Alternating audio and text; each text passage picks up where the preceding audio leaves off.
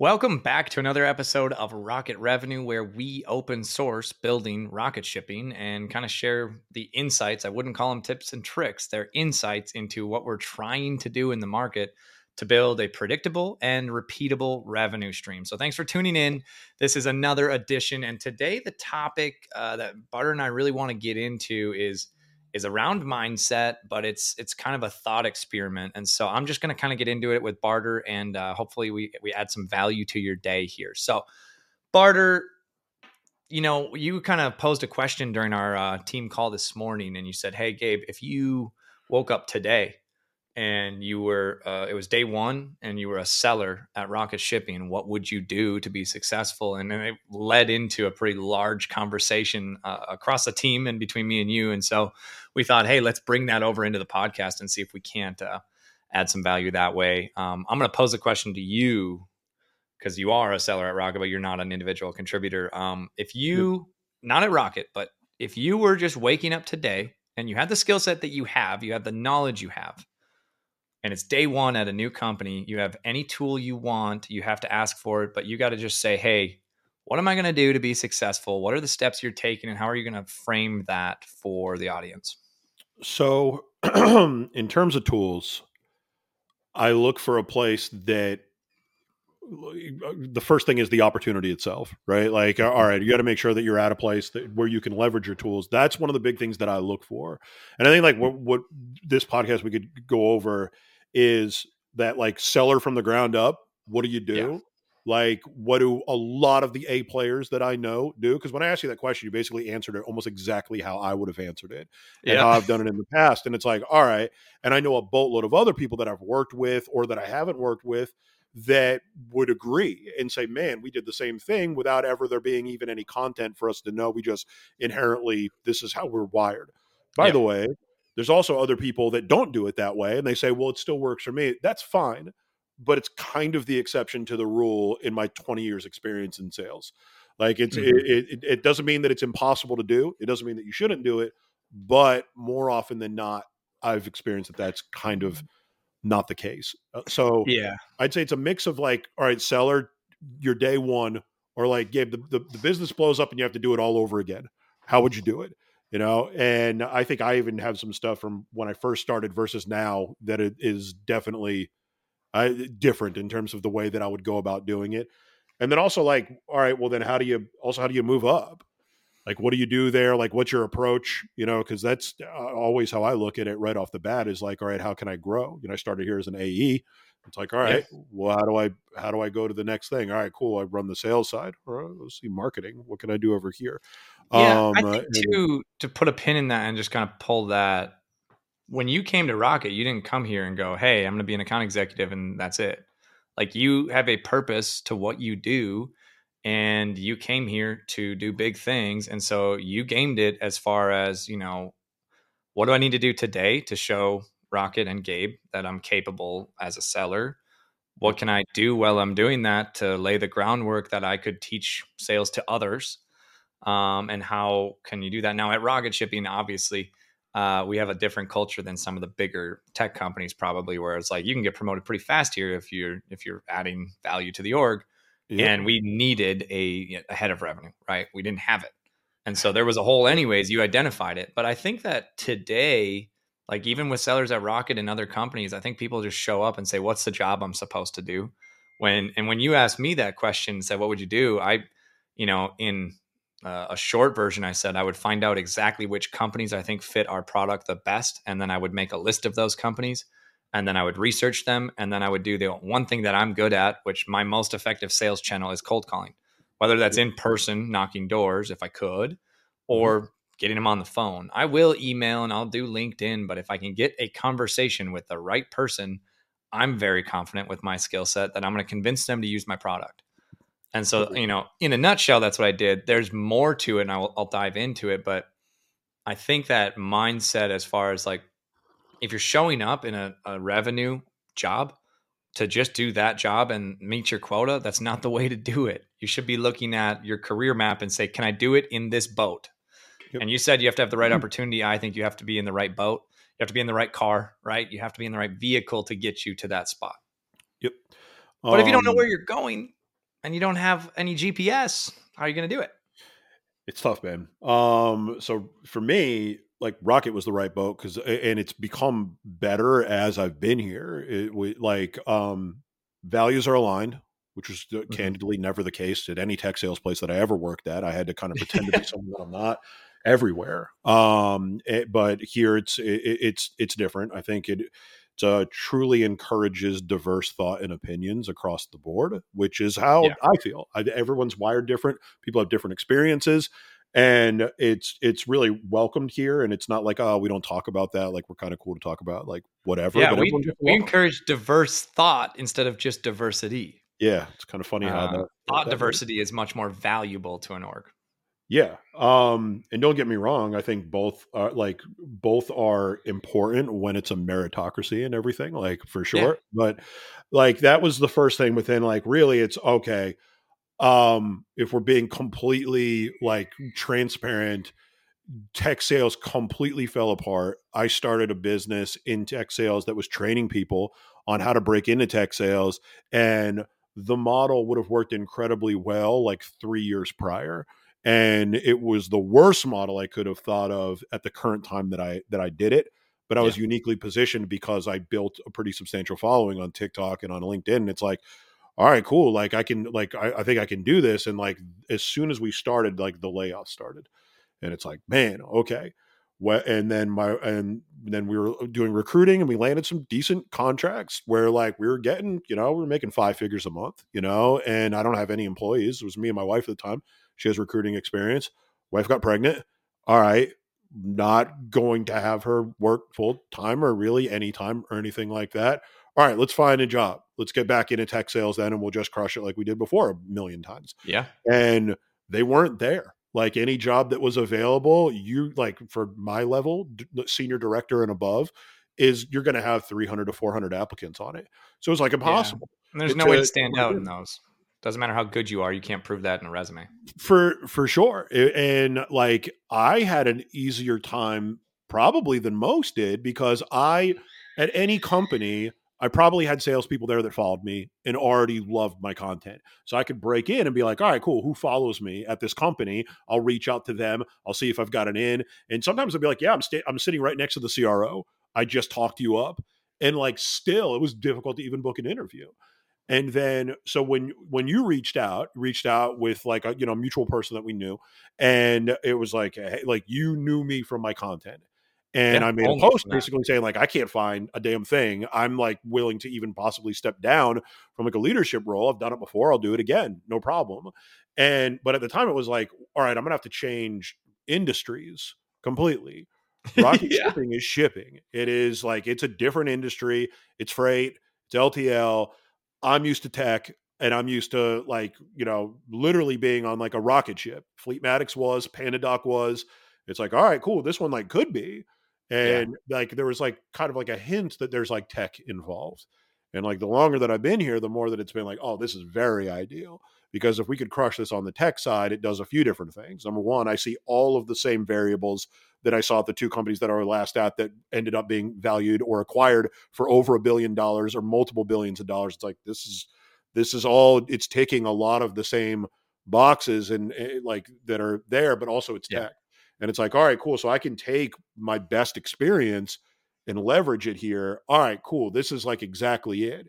So right place, right time. I'm a big fan of the book uh, Outliers by Malcolm Gladwell that's one of the big things is like, dude, it's really just coming down to finding the right spot at the right time that's right for you. Uh, mm-hmm. What did I do to do that? Candidly, on on this one, I, I got lucky. You reached out, and then it turned out to be like a perfect fit across the board. Yeah, uh, like, culturally, the fact that it's it's really cold calling. We don't leverage email as heavily. We don't leverage LinkedIn as heavy. We do, but like at the end of the it's day, not our main calling. revenue source. Yeah, yeah, and we're cold calling into a region for the most part. Starting now, you know, we we have other like large clients, marquee clients that aren't in that region, but like the, the Minnesota area and the surrounding states, let's say, right? Yeah. They'll let you talk. Midwest. Yep, Midwest. You get on the phone with them. You, you can have a 30 minute conversation where you're not just building rapport, like you're getting everything that you need out of the convo. And it's mm-hmm. like, all right, this is ideal for cold calling. So that's what I like, just a, a roundabout way of saying it. But that's what I look for is like, all right, if you guys are looking for someone that's a professional emailer and doing sequences, I'm not a good fit. I'm never going to be a good fit. If you guys are like, no, the cold calling works, we we pound the phones, that's what we do, and it works well. All right, cool. Then that makes sense. Like you, I've got experience going face to face, door to door. I've experienced cold calling. I've done really well at it. I've kind of never believed in email. The more that technology catches up to it, the more right that I've accidentally become when it comes to that, where it's harder and harder to deliver the email and get a good deliverability rate. You can get yeah. flagged by Gmail and all that stuff and Google. So that's the first thing. But then what I look at is like the opportunity itself. And I think a big thing that you want to look at is what are the what is the territory and how is it carved? And generally when it comes to startups, there's there's one or two that it is. There's a third that I've seen. I saw it at PandaDoc with a VP that fell flat on his face. Yeah. One of the two that fell flat on their face while I was there. Um, which was so you have wide open spaces, right? This is the Wild West. We're letting people in and we're actually kind of looking for a killer that will not hoard leads, but will run roughshod in there and be like, oh, okay, so you're just going to let me work everything. All right, cool. Well, I'm gonna push it to the limit, and I'm gonna I'm gonna have a good conversation with these people. I'm gonna do it the right way. I'm gonna do it with integrity. But like, I'm here to take all of those leads because I'm allowed to. You said that it's wide open, and I want all of the good ones, and I'm gonna go find them. Right. So, like, I I do prefer that. I prefer it being wide open because when you start to go into a startup, particularly in tech sales, but really anywhere where the territory is very defined, it's rigid, that's where you get into a spot where you can easily be screwed right off the bat and it's not even your fault because it is a lie if anyone tells you that every territory is as good as every other one. They're no, absolutely not and Depending i don't care if they try to fix it where it's like oh well he has a really let's say door to door he has a really good zip code that he works. That's a zip code. Yours isn't as good we're going to give you three zip codes instead. Even getting extra territory it still might not be as good. For example when i did verizon door to door they gave me all the territories that didn't have fios upgrades because they're a free upgrade and they got paid for it but they're like troy's good no, let's give him the territories that had fraud in them and have him go in and clean all of it up. That's what Troy can handle. And I could, but it was like, damn, like I'm kind of getting penalized for being good.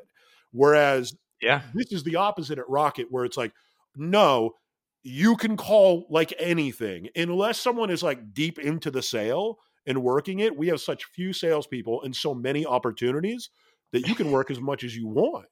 So, like yep. to kind of go back around to the, the the starting thing where all right, you're brand new. If I know what I know today, go back to April 17th of uh of 2023, the day that I started. First thing that I'm going to do is be like, all right, I'm going to get with Maggie, who's our like RevOps uh, person, and say, hey, which of these accounts are like uh, uh, historically? How have we figured out which one of these probably ship the most, and it's been fairly accurate? Like, is it employee yeah. size? Is it industry? Is it a combination of it? Because it product type want, is it? yeah. yeah. I want the largest ones to work um, because we can get into them, and it's kind of shocking. Some of the deals close pretty quickly, even the, even larger ones. But even if they're not Relative, the larger yeah. ones, I want to get the ball rolling on those, and I want to own all of the big accounts because they close, and also because in shipping, it's different than in tech sales. You have to build your book. So in tech sales, I could close a five seat deal and then I move on to the next one and then I close that one. And that five seat deal, the money's guaranteed. I signed them up on a three year contract or a one year contract. I'm getting paid my commission upfront. In shipping, that's not the case. You close a deal that does five LTL shipments a month. All right, well, great. Let's say that you get half of their shipments every month. You grow it to where half of them, they're all going through our stuff. All right, so two and a half. You can't have a half, so it's really two. All right. And let's say that over time, half of that falls off kind of naturally. I've got one shipment a month. It means absolutely nothing. I would have been better off never calling them. I'm wasting my yeah, time. Literally.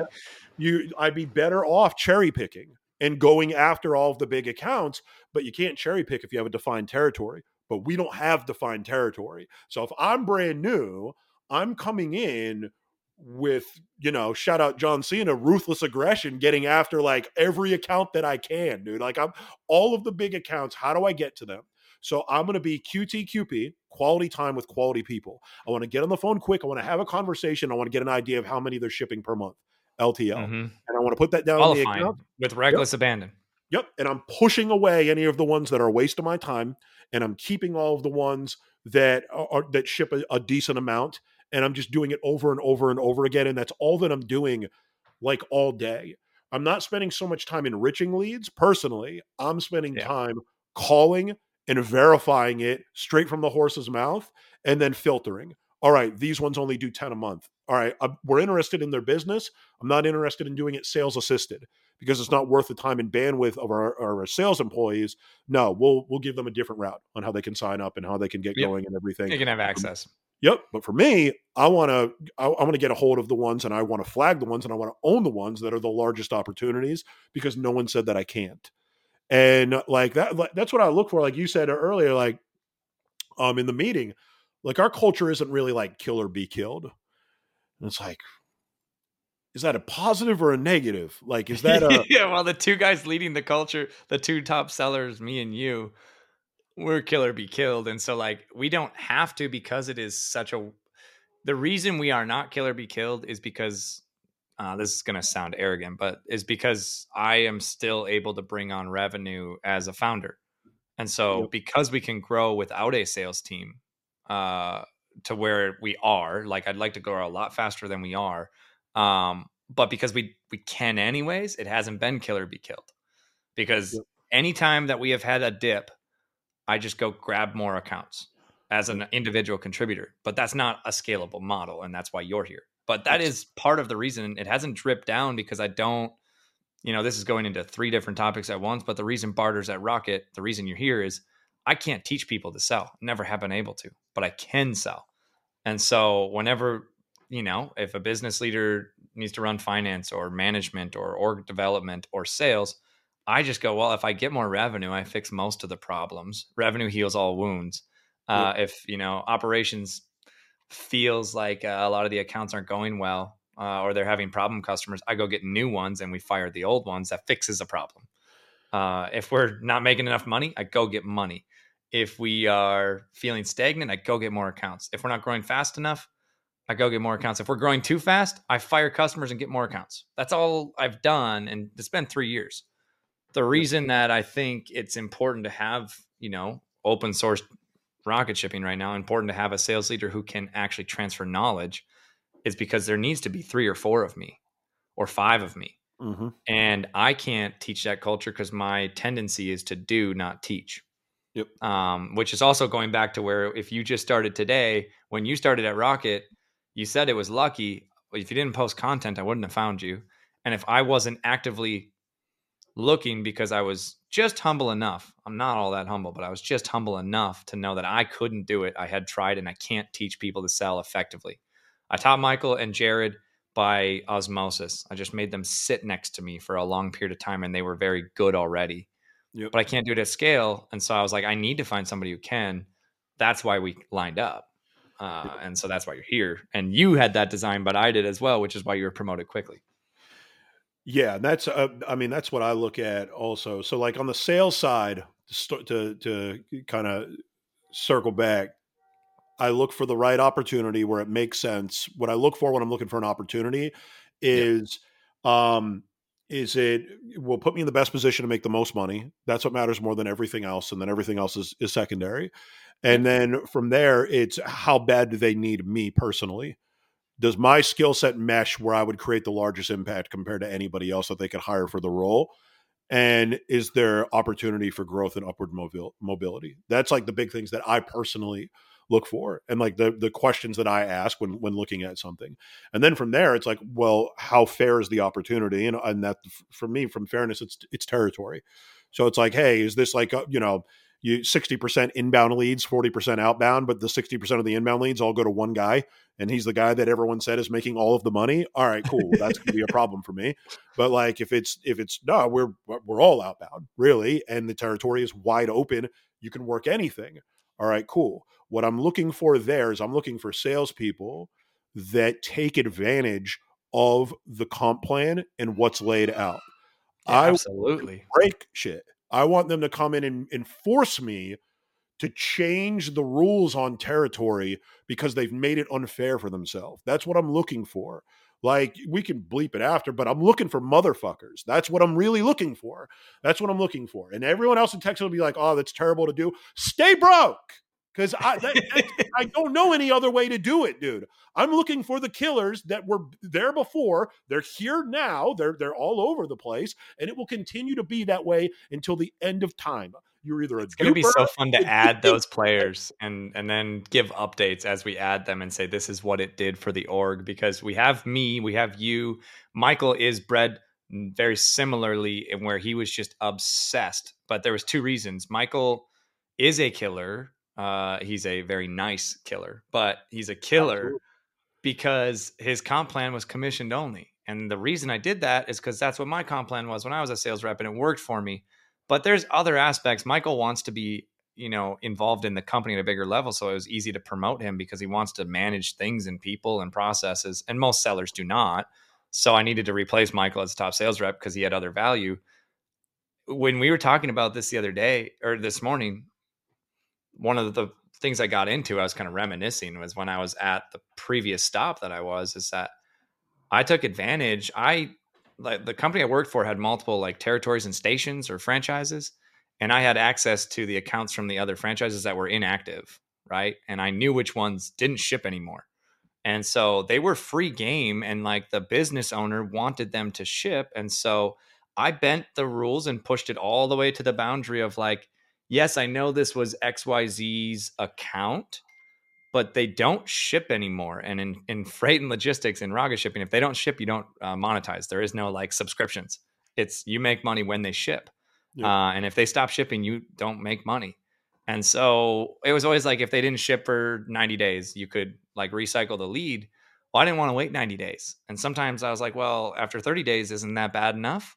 And so for the business owner, the guy I worked for, he loved it because I was activating accounts and getting revenue back on the books and then I would just ask for the commissions, and that caused a lot of turmoil uh, because the the rep was like, "That was my contact." I'm like, "Well, you had a lot of contacts, and they didn't all ship because you're transactional." And I found better ways.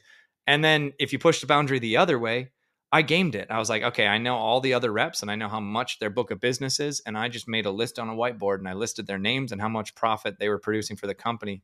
And one by one, I beat all of them. But yeah. that's not commission based. That's something else. That was just because I wanted to win. That's relatable um, because there's always, you know, once a company gets big enough and you have enough salespeople, you have a rules of engagement, right? You can do mm-hmm. this, you can't do this. This account, if somebody's touched it, you can't work it for 60 days, right? And, and yeah. if it goes 60 days without a touch, then you can work it. And there's there's usually like two types of SDRs. There's the kind that piss on those leads and they're hoping that an inbound comes in where they can flag it and be like, "Yep, I was working that one." They never were. They're just they're just touching the account once every 45 days, and then when the inbound eventually comes in because they finally needed it, but they did no work on it, they can say yeah, they were in one of my sequences, guys. So yep, like exactly. or they're the opposite, where they're like they're trying to get a hold of them before that time, and they're trying to kind of take the lead from somebody. Which one would I prefer? I mean, the second one, obviously. I mean, really, neither. I'd like them to work within the rules of engagement, but if I have to pick, I'm picking the second one because the second Absolutely. one's trying to make something happen, and the first one's waiting for something to happen. And that's you're that we're proactive in sales. You have to be like eh, you. You have to go out there and make it happen. We're hunters. They're farming leads, and we're looking for people that are hunting for opportunity. Those two things really don't mesh. But what you described, I ran into at Fleetmatics when I was a director. Um, sad story. Two to three of the guys passed away over the past year. But um, so we had that where we had two floors. We had my floor that I ran, and then another floor that uh, that that Travis ran, and was the other director who actually brought me in. And we had a rules of engagement. Same thing. Like let's say six, after sixty days of it being touched by somebody, uh, anyone could work it. So we had this guy um, who would get on his cell phone and start working that lead maybe 30 days after and, and, under the you know under the radar and like just make sure all right no, no, one knows that this is going on and everything like that and then like the day that it hit he'd have a deal and it's like, oh, you're just like you're in everybody's shit and you're taking everybody's stuff. You're taking advantage of it because you don't want to actually yeah. cold call and you know that these are like halfway warm and that and you're kind of like finding the soft way out, but at least you're trying, right? So I brought in somebody that um was like butting heads with everyone. Um his name was uh Chris Gillis and he came, he came right in. He was like, "I'm here to make money. I'm not here to make any friends. I'm here to I'm here to destroy it." And he would toe the line of rules of engagement for sure. By the way, uh, Gillis, he he passed away recently. I love the guy, and I love that he was doing this. Like, I was like, all right, cool. Like, he's trying. He's like, he's a hustler. All right, cool. Well, we can. I'd rather take a hustler and like tamper that down a little bit. And yeah, like, put a little integrity in there, uh, and take some soft. have to teach somebody yeah. killer instinct what is it? Uh, Jordan Peterson said it on Rogan's podcast, it, but it's I, so funny. Yeah, you want to be a monster and then you want to control it. Yeah, yeah. It's better to be a gardener. Uh, it's better to be a warrior in a garden than a gardener yep. in a war. Yep. That I want sales reps, and this is interesting. Running a, a company where like one of our first core values is integrity. My integrity is to the customer to make sure we're adding the most value at Rocket Shipping for our clients. That's my job is to add value by building better product having a better customer success motion, having better operations, and continually improving. And one way to do that is through customer feedback. And so if I have more customers, the system gets better because the company makes more money to develop more products or refine products. And we get more customers to give us feedback on what's not working. And so if that is the North Star, which I always tell people in our org chart, like if we ever, we did a reorg last fall and there was some drama with it. And I said, look, Nobody reports to anybody because we report to the customer. The customer is the boss. They we report to them and there is some structure of course.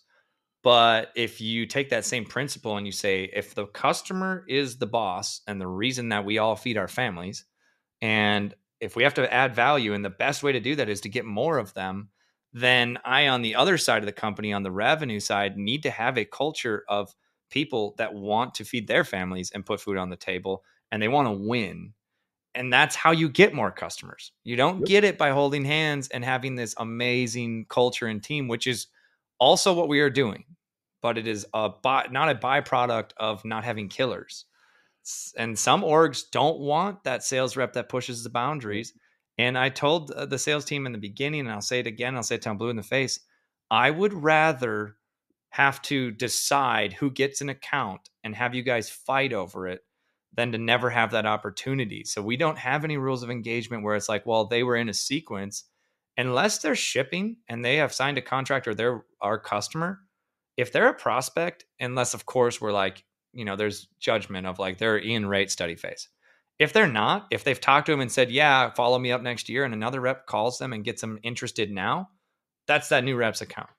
Yep. And I always am going to do that. And the, the one more thing, the last stop I was at, they would, they're so dumb about it because they would have accounts that like went inactive is what they'd call it and they'd have mm-hmm. to be a certain amount of days and we would stumble organically on the same lead and they'd be like yeah we already work with you guys uh, but we we already worked with andrew but we would love to work with you right and they want to start over. We'd have to wait 60 days before yeah. reactivating the revenue and oftentimes it would just go back to the old rep because it was his. And i'm like look you're not going to encourage high performers to work here yeah, exactly. if uh if they don't when they do work and organically come across a lead that wants to work with them and add revenue to your business mr business owner who cares what rep gets it? In fact you should do it meritocracy based you got the account and then pull them back when they don't have the integrity and then so, you should be disciplined when you break the rules but i'd rather pull you back that generally happens when the person that created the rules of engagement or like the amount of time that someone owns a lead eh, where they don't even have to follow up with them if they've never sold before or they've yeah. never dealt with the rules of engagement. And the, the reason why is that they're in the mindset of we need to protect the salesperson, we need to make it fair. Listen, I get that. But the thing to keep in mind is just because that salesperson's like, all right, cool, I talked to him, I have it for 60 days now. No, you don't you have it for everyone at this company for 60 days. There's a million competitors. Yeah, Echo and Worldwide can call it tomorrow and take it. And yep. it's again, it, who's the boss? Who do we report to? The customer. We should have them with us. That's so, my perspective. I generally would scale back the ROE and just be like, all right, if you talk to somebody and they say, I'm interested, but this is going on, call me back in 60 days, then you flag it as a protected lead and say, all right, I own this one because of this conversation, not just because 60 days. You only have yeah. so many of these that you're allowed to do, by the way. You can't just piss on all of the leads. All right. So that's how it works. And then you can continue to to work them and everything like that for what, whatever amount of time. And outside of that, you've got what, a week or two weeks where if you're not if you haven't reached them, it's they call it scarcity tactics. If you haven't gotten a hold of them, then well, anyone can work it. And uh, it's like, yeah, but then like I got to constantly like follow up my stuff. Like, yeah, you sure you, you do, yeah, because yeah. you own nothing. None. I own. No, I don't own a single lead here. None of our sellers own any of the leads. You own all of the leads. It's your company, right? So like they, we have the privilege of being able to work them and represent the company at the end of the yeah. day. You own nothing. So if you like if you think that you do, then that's a problem. The only mm-hmm. reason why you should own a lead is because you've created traction with the lead recently and yeah. you've got next steps that are tangible on what happens next and when it's going to happen. And if you don't have those things, then you shouldn't have them. But like that, that you shouldn't own the lead or or have any any rights to. well, the and then to take it one step further, this is how I think every or revenue organization, especially startups who have the ability to pivot, should run this. Is one, you have the standard of very minimal rules of engagement because it leads to maximal customers being acquired by killers, and you want killers when you have startups because you can have one rep instead of ten and if you can find the 20% that produced the 80 instead of the 80 that produced the 20, you grow faster. That was me and Michael, and we're going to scale that. But at the same token, I think people oftentimes going back to what you said, where like whoever built the rules of engagement wasn't a seller or a killer, anyways, and so they yeah. want to be fair to everybody. I look at it the other way as like I will be purposely, I will purposely favor those who bring the most value to the org just like a championship basketball team. You think Michael Jordan got different treatment than, you know, uh, the others? Right. Yeah, right. he was the best performer. He was pampered. He did whatever he wanted. And so, like, if you're the top performer at Rocket and you bring the most value, and I'm only talking revenue, this is different across the org and admin or back office or or customer success. Like, those are a lot more teamwork is involved. In sales, it's go out to market, hunt, and find the deals, and then we will do the rest. Once they are here, now it's all about the customer and being fair to the customer. But until we find the customer, I if you are the best performer, I don't care when you work, I don't care where you work, and if you want to protect some leads because you've had conversations and you have the highest closing rate and you close all the biggest deals, I will say, yeah, no one else gets to call these because this guy closes all these deals. I won't do it for other reps who are like, well, that's not fair. Like, why can't I protect deals? I'm like, you don't close them. And so you have to have that full cycle. And then you have to have somebody at the org, this for Rocket, it's me for now, who's not afraid to hurt someone's feelings and say, this is your account, not yours. And here's why. Because it's just a judgment call. They both yep. maybe had a conversation and one person had one person interested and this one was the decision maker and they were waiting 60 days, but then they came inbound and they wanted to ship. And I'm like, well, I think they fed you a line because you didn't sell well enough. And they said, call us back later. And then they did have a business need and someone else po- positioned us differently. It's their account. Those judgment calls suck. And at a big org, you can't do it. There's a committee or a board or a, uh, you know, a manager. At Rocket, it's like, I'll just make the decision and somebody's feelings will be hurt for a bit but I can always back it up because we have unlimited opportunities for the amount of sales reps we have. So go find another. It, it I, to me, it's just uh, I agree. Rules of engagement should always be in the spirit of what's going to bring in the most business the most efficiently. Mm-hmm. And if if there's a rule that's written where it's like, well, business won't come in as efficient on these leads if we do it this way, but it's more fair technically. I don't care. The the the the, the, the whole purpose is to make it so the company can grow the best that it can. You want it to be fair, right?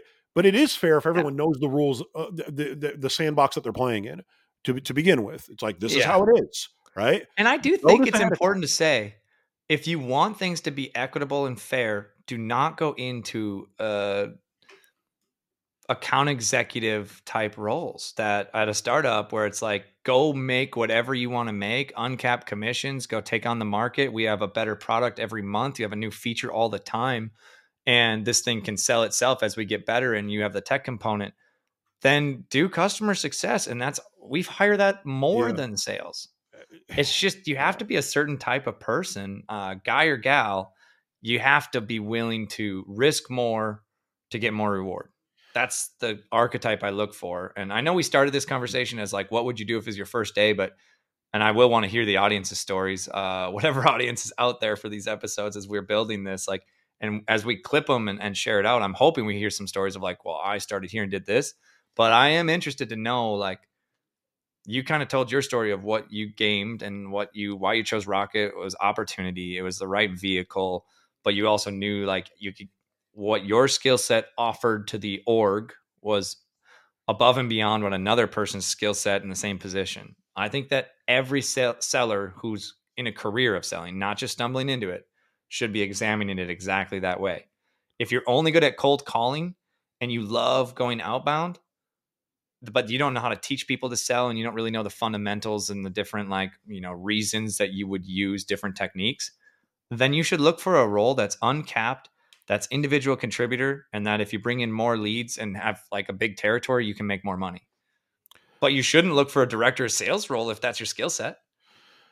Yeah, and I eh, think people I, just mismatch the roles too often. But it, I, and I do think it speaks to like there's skills that you can learn in sales that make it so you can kind of write your ticket. And one of them is the ability to go outbound and have a conversation with people like that. Yeah. And, and, and just like they, they'll give you the time of day because of how you, how you sound. You sound like, sound confident, sound approachable, sound like positive, somebody that they'd want to talk to for 30 seconds. And you can, you can get your foot in the door. Um, and then from there, you can either have success or you can really need to learn the product and you really haven't yet and learn yeah. the, uh, the the prospects and the process and you just you you fall flat on your face a bit but you have a conversation you learn from it and you're willing to do the activity so you do it enough times where you learn really quick just through the activity that you're doing on mm-hmm. everything else that you're being trained on that's like a skill that i don't ever see it going away um uh, you know that is especially with vc money running dry i think it's the skill because what outbound killers can do is get you to you know the the quote unquote path to profitability which is like it happens in freight tech it happens in tech it happens in a lot of industries but it's very prevalent in in freight tech right now path to profitability or getting profitable break even. Yeah um if you can be break even then you can control your destiny otherwise it's going to be the investors that control your company uh, the only way to get to break even faster is to bring on net new revenue. There is no other way because in this market you can't charge more for services because that's why it's a bad market. Um, so I think I can can wrap wrap it up a little bit. So like when you when you come in and you're let's say you're a prospecting salesperson, whether you're a full cycle AE, whether you're an SDR somewhere or something like that, you can either be um and there this is a spectrum, right? So there's two extremes. You can be the one that's pissing on the leads, saying, "Oh, I own these ones for for this amount of time," and you're worried about what someone else has, and you're worried about what someone else is doing instead of worrying about what you're doing. And that's like one of my favorite like quotes is, you know, losers focus on winners, winners focus on winning. Like if you're worried about what everyone else is doing all of the time, then chances are you're not ever going to have the success that they have because you're worried about what they're doing and complaining about it instead of worrying about what they're doing so you can learn how to do it so you can win also. And that's one side mm-hmm. is like the people that do that. And then the other side is the ones that are like, you know, like you described yourself. I've definitely, I could describe myself that way in the past. Like you kind of push the envelope a little bit on like what rules of engagement are. And you're trying to like take advantage of the comp plan, take advantage of the opportunity and everything like that so I always err on the side of the people that are the, the second one. That's what I look for. Uh, to me, it's not fair. If I hear that out loud, that's a red flag because I like Salesforce. I've, I've been in sales almost 20 years. I like the Salesforce where it's not fair. And it's never not fair for you when you start. It's always not fair for someone else. But if it's not fair for enough people, then I kind of like that because then it means that I can find a way to make it not fair for me. All right, cool. That's fine. Like people used to complain about one of my old bosses. It was at Fleetmatics, first RVP. He'd be in for like an hour and then he'd leave. And he had like a, a, a condo that was like on the beach and he'd be chilling. He'd be poolside, right? Everyone's pissed about it. I'm pumped.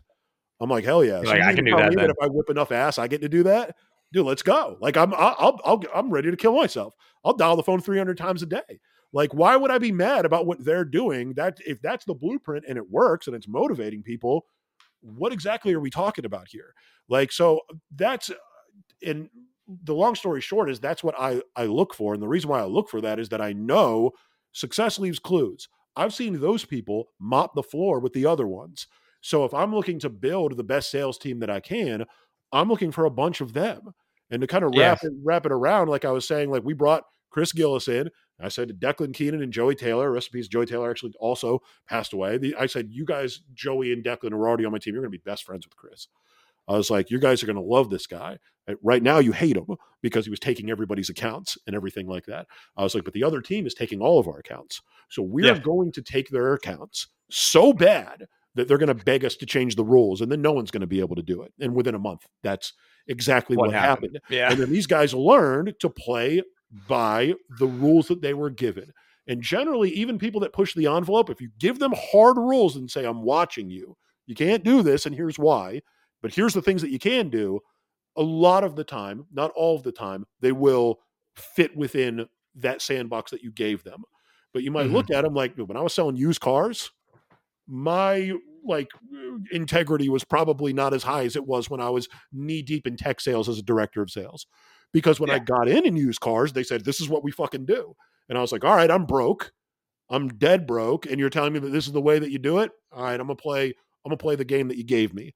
Well, yeah, no because you were you clearly understood, and I have two points to make. Well, you clearly understood that your job, Troy Barter's job, was to feed whether it was you or you had a family at the time. Yep. Like your job was to provide for you and your family. Yep. That was it. And like at Rocket, one of our core values is family. And what I mean by that is like my whole thing is not to build a business to have 100 to 200 to 300 employees and be big corporate. I just want to hire a lot of people so that each person that works at Rocket can impact their family and their sphere and all their friends and uh, you know relatives and like i love that i can do that and others can but then my job is to you know feed my family and try to create an environment where everybody can win. And I think the only way you do that is, and I kind of pulled this thread when you were talking, like you said, people that will kind of eh, take advantage or push the boundaries. But if there is a hard stop, they don't ever cross it because they have that integrity and they do have some moral boundary there. Yep. Look at every billionaire in America. All of them took advantage of the current tax system or the current corporate system only not to break the law, but only to the extent to grow their company or to do that. And a lot of people will have, I mean, it's a hot take, but a lot of people are like, oh, they're crooks. And I'm like, well, those, they followed exactly the rules. They just did it in a smarter way, whether yeah. it's a 531 depreciate or 1031 exchange for real, t- real estate. That's legal. If they want to change the rules in Congress, then they wouldn't do that anymore. And if you take that into every other industry, every, you know, if you have cancer and you're, you know, you get six months to live. Do you want any doctor? Do you want the 20%? Do you want the best doctor? Every industry has top performers, and the top performers get paid the most, but they also bring the most value. If you're a doctor, you're saving lives. If you're a sales rep, you're adding revenue to a company who then can hire more people and impact or to add value to a marketplace. But you identified as a used car salesman, my job is to make money. At Rocket, that's not your job right now. Your job is to get other people in the org to be able to make money, and that's your impact. And you will make money doing that. It's exactly. just yep. you have to have a north star, whether you're in your career. And I think most people, unfortunately, just kind of move through life and move through their career and just do what they need to do. But if I was, you know, following the theme of this episode, if I was a seller on day one at Rocket or at a different org, I would identify what the best customers are, if I have a territory or not, and then I would methodically attack it and I would compete with everybody until I was the best rep so that I could have the most financial freedom and freedom of time to do whatever, you know, the RVP at Fleet Fleetmatics was doing, right? On the condo. Yep. I would figure out how to game that for my family. If I own the company, I'm trying to do that for multiple families. Yep. So I think you just have to go through the thought experiment of like, what do I want to accomplish? that's i was going to say exactly that is like you need to know what the plan is for the next like six months year two years like do you want to stay in this role and dominate do you do you have a plan to move into leadership is that what you wanted to do i always wanted to do that for a, a few reasons i knew that if i really bust my ass and i could duplicate myself i could make more money than just me if I had, you know, eight of me, even if they were like a B plus version of yeah. my A plus. And um also like just a dumb version is like uh, every good sales movie, the sales guy is like an individual contributor for like 15 minutes. And then he's running the sales floor and he like or she's running it. And that like that's that so I was like, all right, well that's that's the game plan then, right? So that's what we're doing. So like I when you get somewhere and you start, then you need to think like, all right, cool. If that is your plan, then what's most important? Is it your results every single day? Partially, it is.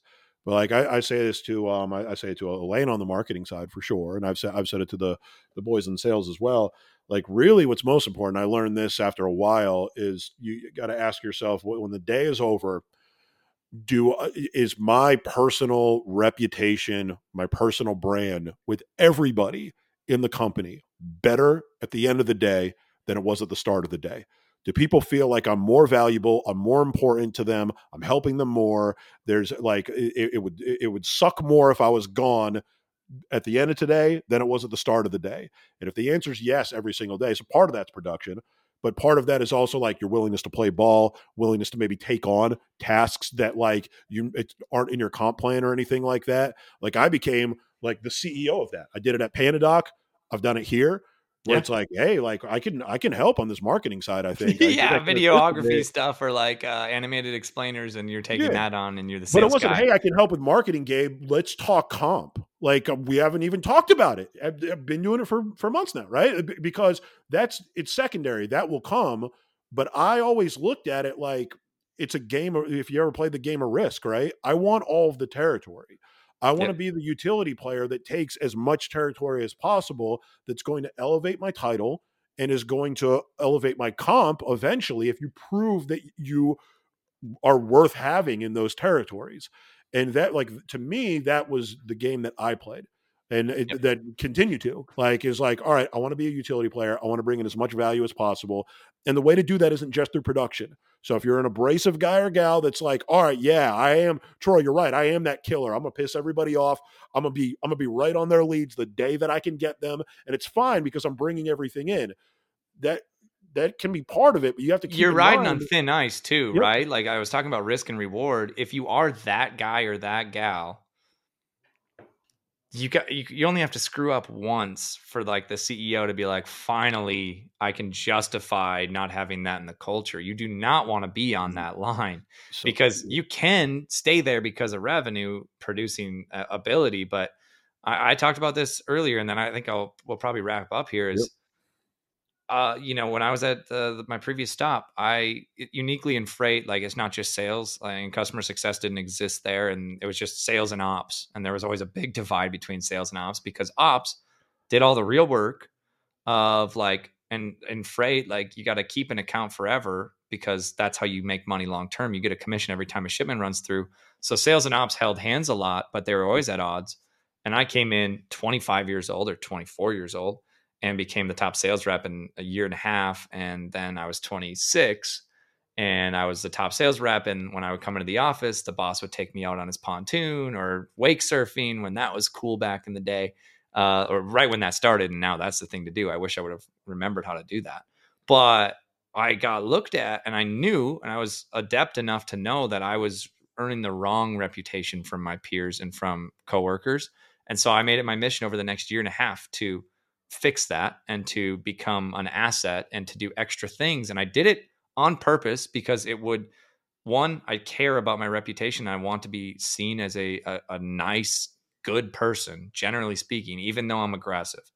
And the reason I think it's a, a good full story or a full circle ending here is that when I started rocket shipping, the two people I took with me were the top two operations employees. Uh, basically, their VP of ops and their director of ops. They didn't have those titles. I gave them those titles when I started, but they followed me and I started my own company um, because I had built a bridge with them and they respected me. Even though I was that top sales rep personality, they knew me on a personal level and they understood that, like, oh, Gabe is a bit different and he's not just what we think he is or what others think and it benefited rocket shipping now those uh, you know ian and amanda uh, are two of the top operators and customer service reps we have and they lead a lot of our activity they they say to this day that like they used to hate me when I first started. They did hate me, and it wasn't like personal animus, but they just didn't like that I got to do whatever I wanted, and they were doing all the hard work.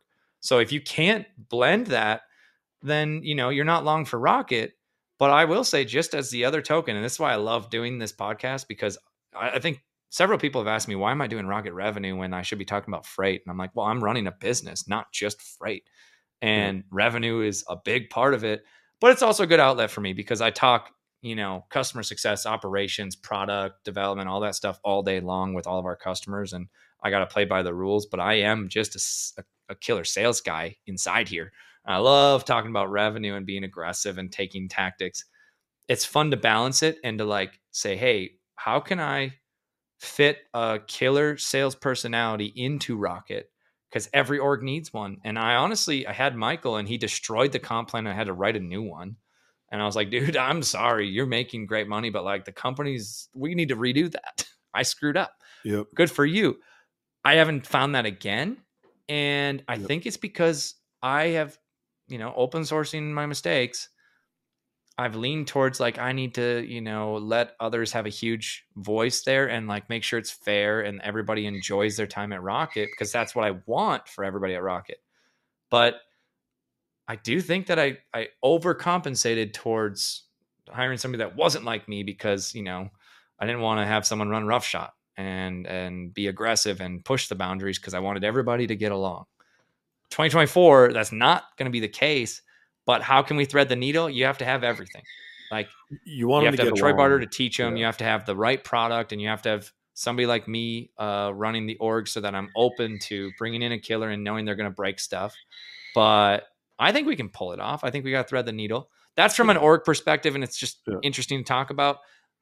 I think if you're still listening to this episode, there's two things to take away. You know, we talked earlier about like these killer sales reps that would really go get it and push the boundaries. But if you didn't listen all the way to now where we said also you have to be able to win people over uh, how to win friends and influence people like dale carnegie you got to read that book if you want to be a top sale- seller because you work in an organization not just in a pod and so that's one and the second is mindset around career if you don't know what you want to do like if you don't know if you want to be a sales trainer and lead the sales floor like barter or if you want to be an individual contributor for the next 20 years because you want to uh, i don't know the guy's name jeremy miner i think his name is. Yeah. Uh, he just was like a w2 sales rep for forever and he just made millions and now he yep. has his own business. Yep. Like you got to pick one and figure it out and then you know when you go to the new job or when you're at your job act like it's new and figure out what you would do today if you had to restart. It's a new year. Psychology because we just say the calendar year started but use it. So I think we should probably wrap it there, Barter. Um, this is our longest episode to date. If you're still listening, thank you. Uh, I appreciate you guys. Uh, we do not run any ads. We do not have any subscription revenue. We don't place anything like that. The only way we grow is if you share this, uh, subscribe to it, and tell somebody about it.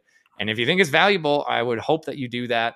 Um, and then again, uh, if you want to share your story in the comments, that'd be awesome. Uh, we're going to encourage you through the, the copyright with this with Elena and Maddie. So go ahead. I appreciate it, guys. Have a great day.